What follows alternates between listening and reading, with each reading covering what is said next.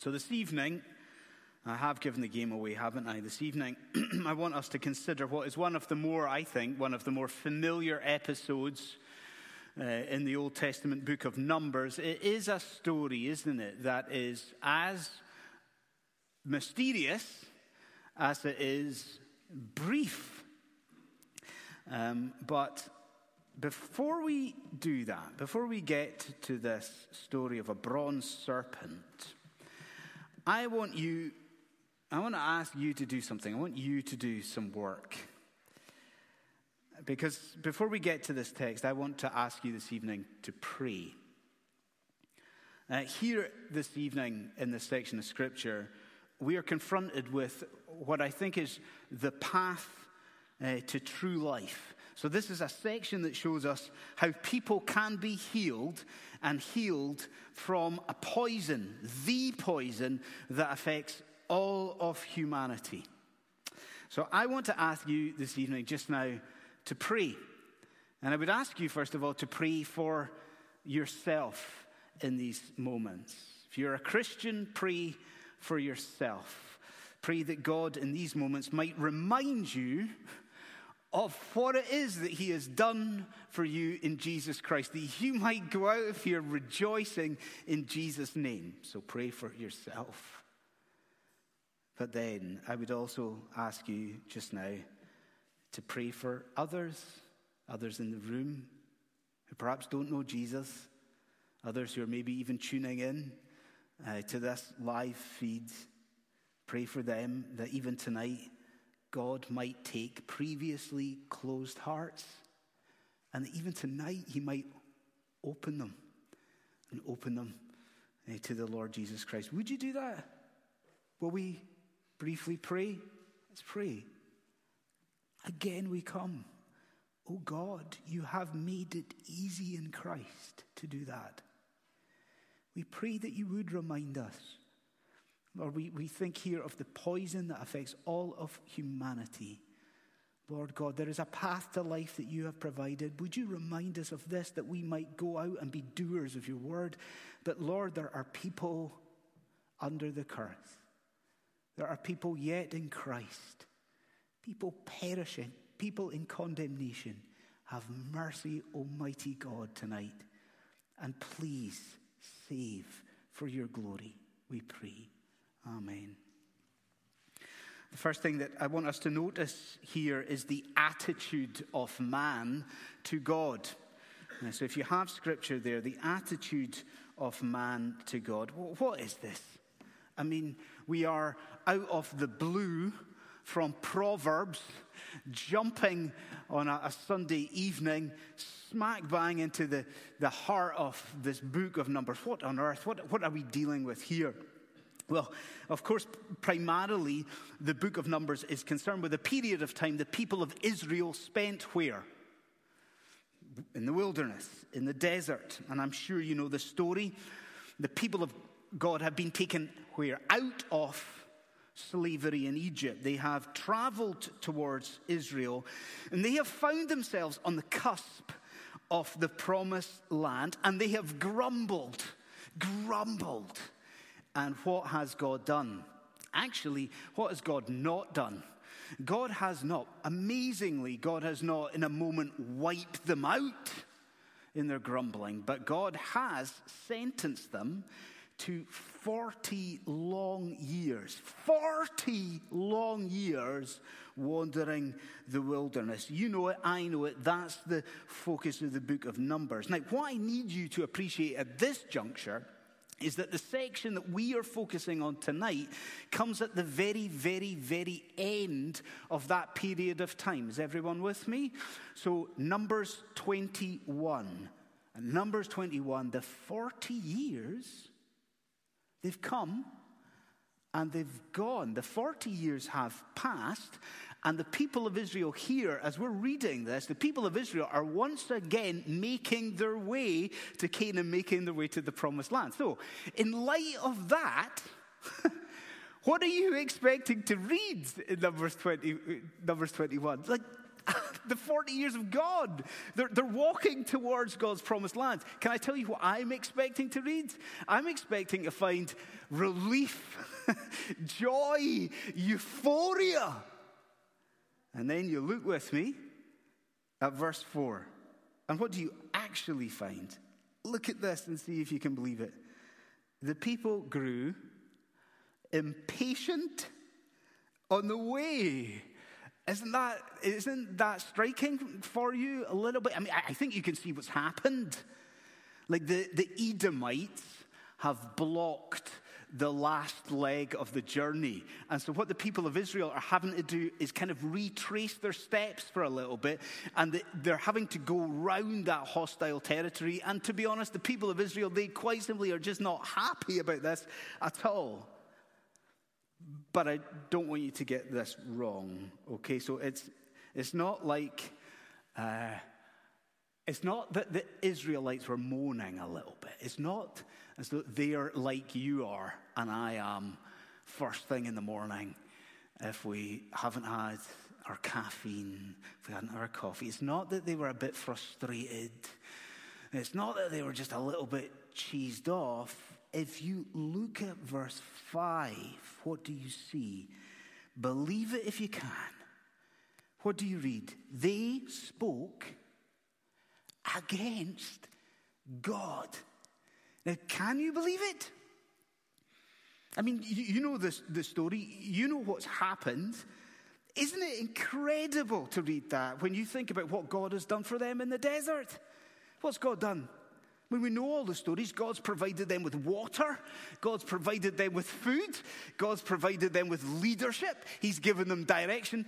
In the, the section above, just at the beginning of uh, chapter 21, God has even answered their prayer, protected them from harm, and they're what? They're complaining, they're, they're mourning. Don't you, don't you see? It is a scene of rebellion, isn't it?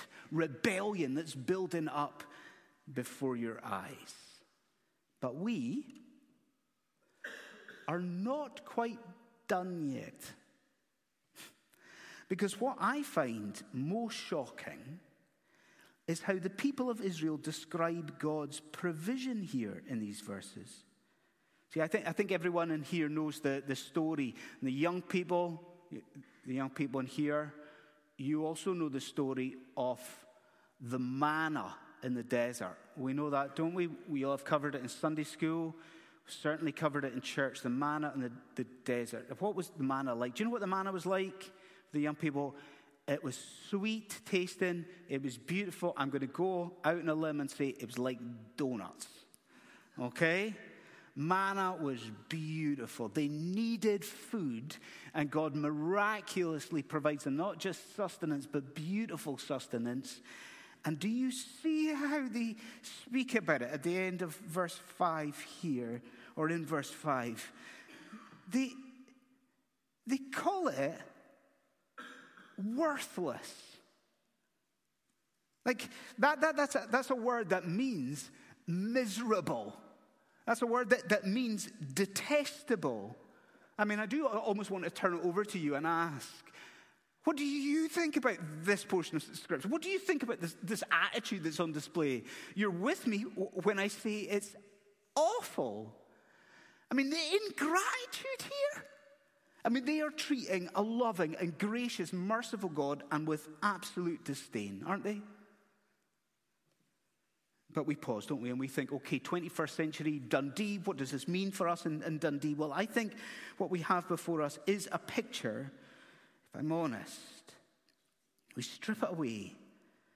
I think we have here a picture of how we all of fallen humanity, how we have treated a loving and gracious and sovereign, good and kind God. Isn't that what we have here?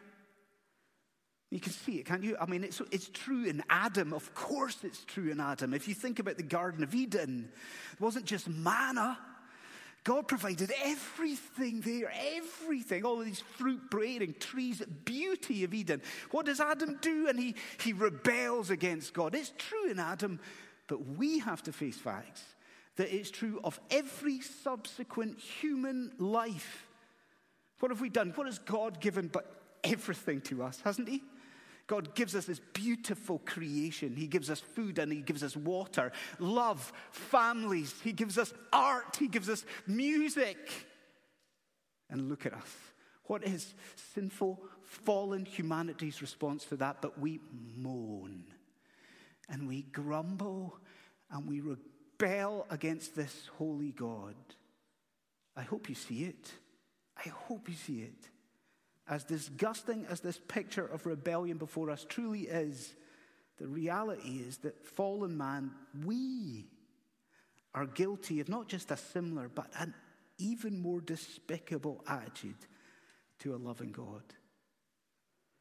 So we see the attitude, but second of all, we see the predicament of man before God. The predicament of man before God. Because, moving on, surely we must now ask how then does God respond to this? Aren't you a little bit on the edge of your seat this evening asking that? I mean, look at these people. They're moaning, they're grumbling, rebelling against God. God is not going to sit idly by, is He? So we're sitting wondering, well, well, what is God going to do? Well, let's look at it. Could you, would you zero in on verse 6?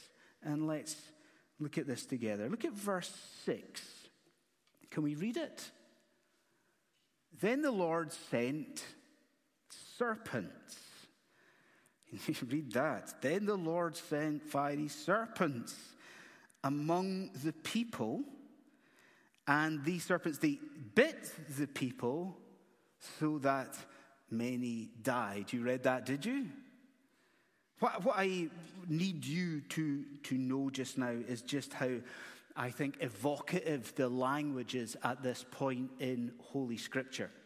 So I know that in front of me just now, there are a lot of copies of the Bible, and I know that in front of you are a variety of different translations of the Bible. That's right, isn't it?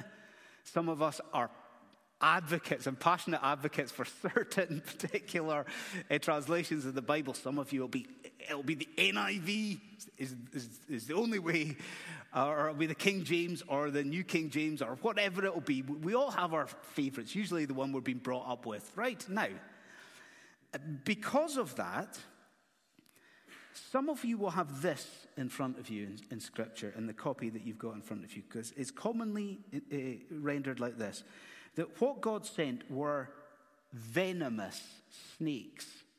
Some of you have got that. Venomous snakes come. But actually, I do think here, and uh, just here, this is not that they're not fighting an ESV battle here, but here the ESV is more accurate when it describes, as we have on the screen. What does it say? Not venomous snakes, but fiery snakes, fiery serpents. Now, can you see, if you enter into that, can you see what's in view here? How does God respond to this rebellion? In an instant, in that camp, thousands of angry, vicious snakes swarm amongst the people, and countless people are bitten. There's chaos everywhere. Here's the important thing what was the bite like?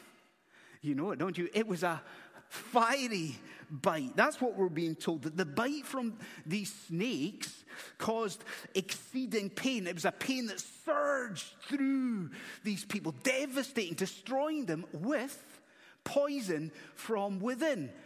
What is it? It's a fiery bite, a fiery bite.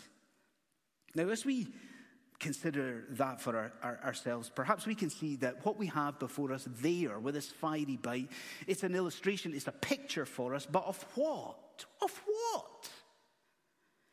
Well, I think in this bite, these fiery serpents, we're given a picture of the consequence of man's rebellion against God. I would ask you to walk with me on this a consequence, a picture of the consequence of our rebellion.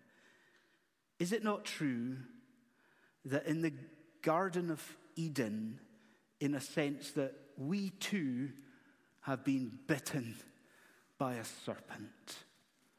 Isn't it the case that in the fall, spiritually speaking, a, a, snake has plunged its fangs spiritually into us and to all of humanity? As I stand here in front of you at this moment in time, what is true of all of us? But the poison of sin, it rushes through your life and my life, eating us uh, away from inside. We've been bitten by a fiery serpent too. And, and if you, you see that, do you not also see where this situation will end? Because you think about it. See these people in the wilderness? They knew this. They knew unless there was divine intervention soon, unless God did something miraculous and gracious soon, they were going to die and they were going to face the full force of God's judgment. Is that not also true for our planet? Is that not true for, for this population in Dundee? Is that not true of humanity? If people remain outside of Jesus Christ and firm in rebellion, what will happen? Ultimately, the poison of sin will lead to a second death. The poison of sin will lead to the full force of, of God's judgment on that sin. You look at this. You look at this short, mysterious portion of Scripture. What do you think tonight?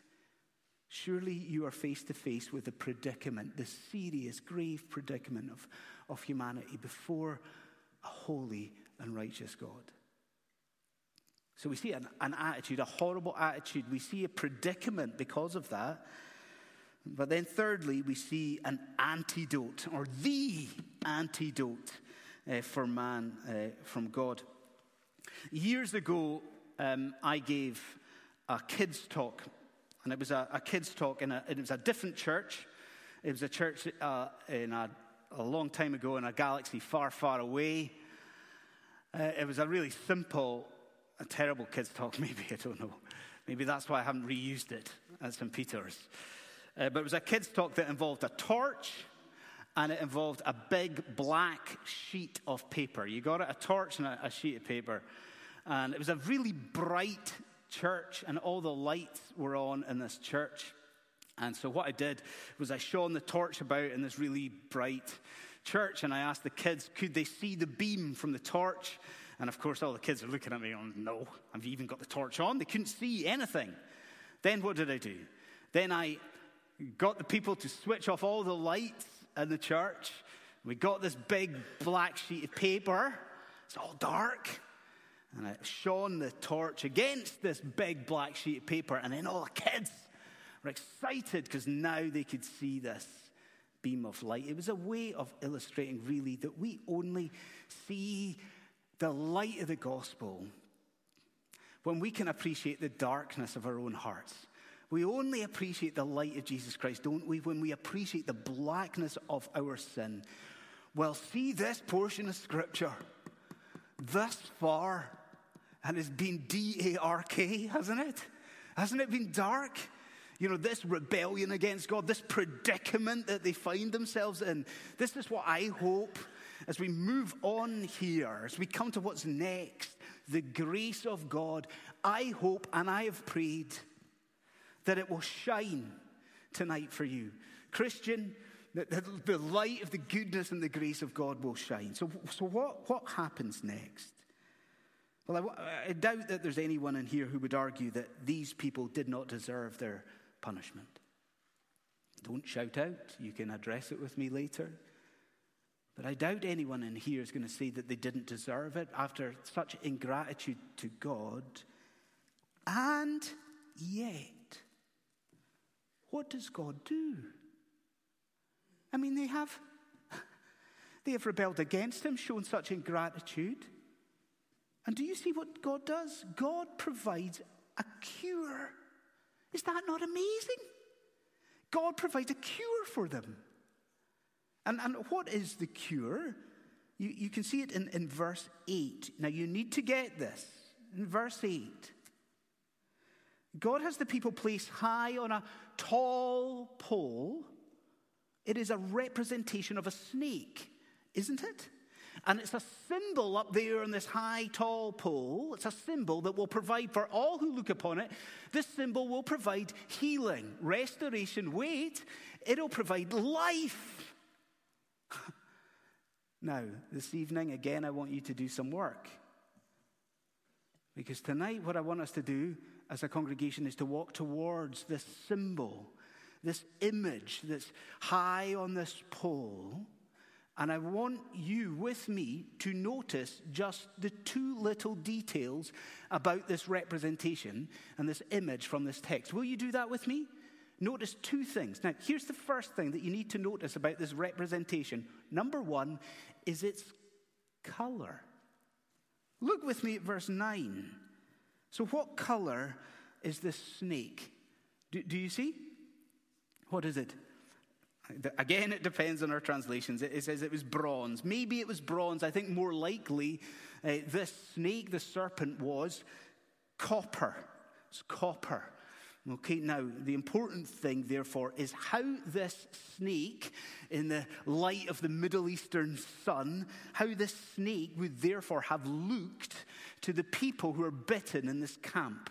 So let's get technical for a moment. Can we do that? Uh, I don't know if we've got specialists in the room, but what sort of metal is copper or bronze? How would we classify copper or bronze? They are, it is a red metal. We could go different places, but that's one thing that's true of that, right? This is a red metal. Now, wait with me. This serpent on this pole it is of reddish tint, is made of red metal, you, you see, but what difference does that make? The snake was red. And I want to say to you tonight, that would have made all of the difference in the world to the people in that camp. You see, think about our first reading in Numbers 19. Did you notice it? In Numbers 19, now this has just happened for these people. In Numbers 19, God taught those people about sin. In Numbers 19, God taught those people about purification for sin. He taught them how God was going to deal with sin. Now, I wonder if you got this very important detail from Numbers 19. Listen, please. Everything in that chapter is red. God is teaching the people about purification, and everything was red. Did you notice that in the reading? There was a red heifer, wasn't there? A red cow that was to be killed for purification. And then what was next? Did you notice? Then a red cord had to be thrown into the fire. See, the fire itself had to be made with, what is it? Red colored wood that had to be burned. Why? Why red? Because as the people in Numbers 21 would now know, red was God's color of atonement. Do you see? Red symbolized God's plan to deal with his people's sins through the sacrifice of something else or someone else. And so, do you now see what the camp will be able to recognize in this red snake? They were able to realize even this sin can be forgiven even this sin of rebellion and grumbling and complaining and mourning, even this sin by God's grace can be forgiven. The people rejoice. Why? Because the snake was red. It's a bronze snake, it's a copper snake. But then the second element here as we walk towards this, this image and we, we study it. The second the second point is as obvious i suppose as it is weird. Because what animal is it? What is this representation? What is this image? What is it? It's a snake now, if you this evening just contemplate that even for, for a second or two, do you not see how strange and peculiar that is? It's strange, number one, because You know, what's the last thing you would expect to heal, you know, the, the poison from one snake would be the representation of another snake. There's that. But why else is this strange? A snake. For the people of Israel, is the most cursed of animals, isn't it? It is something that is truly and properly to the people of Israel at the time unclean. Unclean. In the aftermath of the Garden of Eden, a snake is for these people something that symbolizes just sin. Is this not a great paradox? Healing is coming how? How? By looking at a snake. But perhaps this evening, if you linger on it for a moment, then you understand what Almighty God is doing at St. Peter's this evening. And is our loving God not taking you and pointing you in the snake to his great final redemptive act, his great redemptive work? Because if you are honest with yourself and if you look back at your life, you know that, like these people, you deserve punishment for your sin, don't you? We all in here. And I wonder, against this dark backdrop, does the light of the gospel shine brightly in your life this evening? Because what has God done for you? Hear the words for you. He has provided a snake, hasn't He?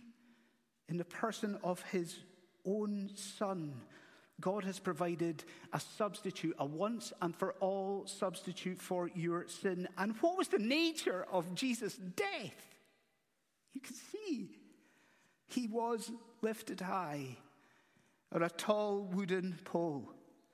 And he would, up there, become the representation, the personification of sin. What is it that Paul tells us? That they are up there Christ became sin for us. What is the good news of the gospel? Let me tell you what it is. There is a remedy available, and it's Christ. The cure for this poison is the cross. There's an antidote. Can you believe God has given an antidote? And what is it but the spilt blood, the atoning blood of his own son? And what is it that Jesus, your Lord, your Savior, says to you in John chapter 3? Can I read it for you? Jesus says to you, just as Moses lifted up the snake in the desert, so the Son of Man must be lifted up, that everyone who believes in him may have eternal life. What joy, Christian friends. God has given us anti venom. And what is it? It is anti venom only in Jesus Christ. So we've seen an attitude, a predicament, and then amazingly an antidote. Uh, but the last thing, and most briefly of all, we see tonight the response of man towards God. I'm very conscious, speaking on a Sunday night, it's a busy day. It's a day of rest, and yet it's a busy day isn't it? It's a day of fellowship and it's a day of worship. And a lot has been said today. But I'm also conscious that what we come to now is perhaps the most important, important point and moment of the whole of our Sabbath day. And so, if you're not yet in Christ, and if the young people would listen to, if you're not in Christ, consider what we see next. Now, what happens? What do we find? The people of Israel in the camp, they are bitten. do you feel the force of it? They are dying, and the snake is raised up, this bronze snake on a pole. Now, you can see the, the question that hangs in the air, the tension here. What's the question? The question they're asking is how can we appropriate the blessing that comes from the serpent? So, this is healing, but how do we get the healing? How do we know the life and recovery that comes from this image here? Well, there's two aspects again, uh, equally important. The first, I wonder if you noticed it, there has to be repentance from sin. I wonder if you spotted it, because I have to say, as your minister, that I did not uh, spot the repentance straight away. In verse 7, do we see it? What did the people cry out? They cry, We have sinned. Those three words that we prayed earlier on. Do, do you see what's happening?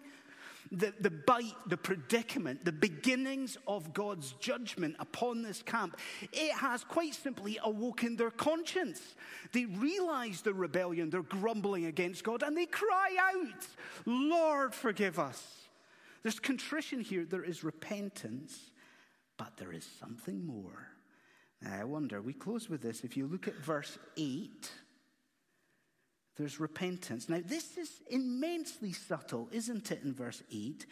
But I want to suggest what they must do is look, they must fix their eyes upon this image, this serpent. I'll, I'll maybe read verse 8. Do you see it right there? Moses says, Make a fiery serpent, set it on, and anyone who is bitten, when he sees it, shall live. Now, again, what I need you to appreciate is the force of the verb, the nuance of the language. The idea is not here that as they're lying dying with this poison flowing through them, that as long as they just gaze up at this image on a pole, then everything will be tickety boo and everything will be fine. It's not that idea. More often in Scripture, the verb here is rendered like this the idea is to see with understanding to look, fix your eyes, and perceive. I wonder, do you see what has to happen here? These people have to see and believe. If they are to appropriate the blessing, they have to repent of their sins and they have to trust and trust in God's work of salvation. So it'll come as no surprise to anyone in this room where we land and where we go to end this. Um, if you're not yet a Christian, understand that, that tonight is amazing, not because of me, but because of this text. Tonight, what God has done is He's brought you into this room or online, and what God has done here is He has shown you the way to be made right with Him. In fact, I'm going to go a step further. Listen to this. What God has done as, as this serpent was lifted up here through the preaching of the gospel, what God has done is raised Christ up before your eyes. Christ held high before you. And what do you need to do to be made right with God and to be forgiven? Can I tell you what you don't need to do? You don't need to resolve to turn your life around. That is not it. And you do not need to, to, to resolve to pull your socks up and, and, and turn over a new chapter and you're going to change how you live. That is not it at all. What do you need to do? Oh, it's beautifully simple. You need to repent of your sin and look. Look with the eyes of faith to the Lord Jesus Christ, the King of Kings, the Son of God. I urge you, don't leave the room. Don't leave the building until you have done that. Because all the Christians in here, we know that, that in Christ, that burden of guilt and shame is lifted from you forever and ever and evermore. So, friend, come to Christ.